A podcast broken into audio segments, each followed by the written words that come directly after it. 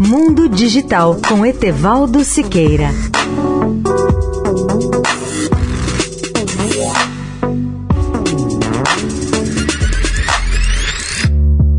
Olá, ouvintes da Eldorado.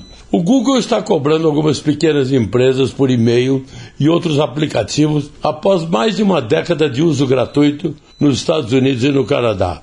Os empresários dizem que o Google está sendo insensível e os pequenos usuários de longa data estão reagindo. Quando o Google disse a algumas empresas, especialmente as pequenas, em janeiro, que elas não poderiam mais usar gratuitamente um serviço de e-mail personalizado e outros aplicativos de local de trabalho, parecia uma promessa quebrada para Richard Dalton Jr., usuário de longa data que opera um teste escolar em Vancouver, no Canadá.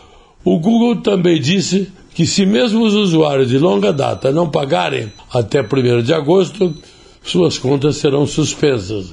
Embora o custo do serviço pago seja mais um aborrecimento do que um duro golpe financeiro, os proprietários de pequenas empresas afetados pela mudança dizem que ficaram desapontados com a maneira desajeitada como o Google lida com o processo. Eles não sabem e não podem deixar de sentir que uma empresa gigante, com bilhões de dólares em lucros, esteja espremendo os pequenos, apenas das primeiras empresas a usar aplicativos do Google para o trabalho, por apenas um pouco de dinheiro. Leia o artigo sobre o tema no portal mundodigital.net.br.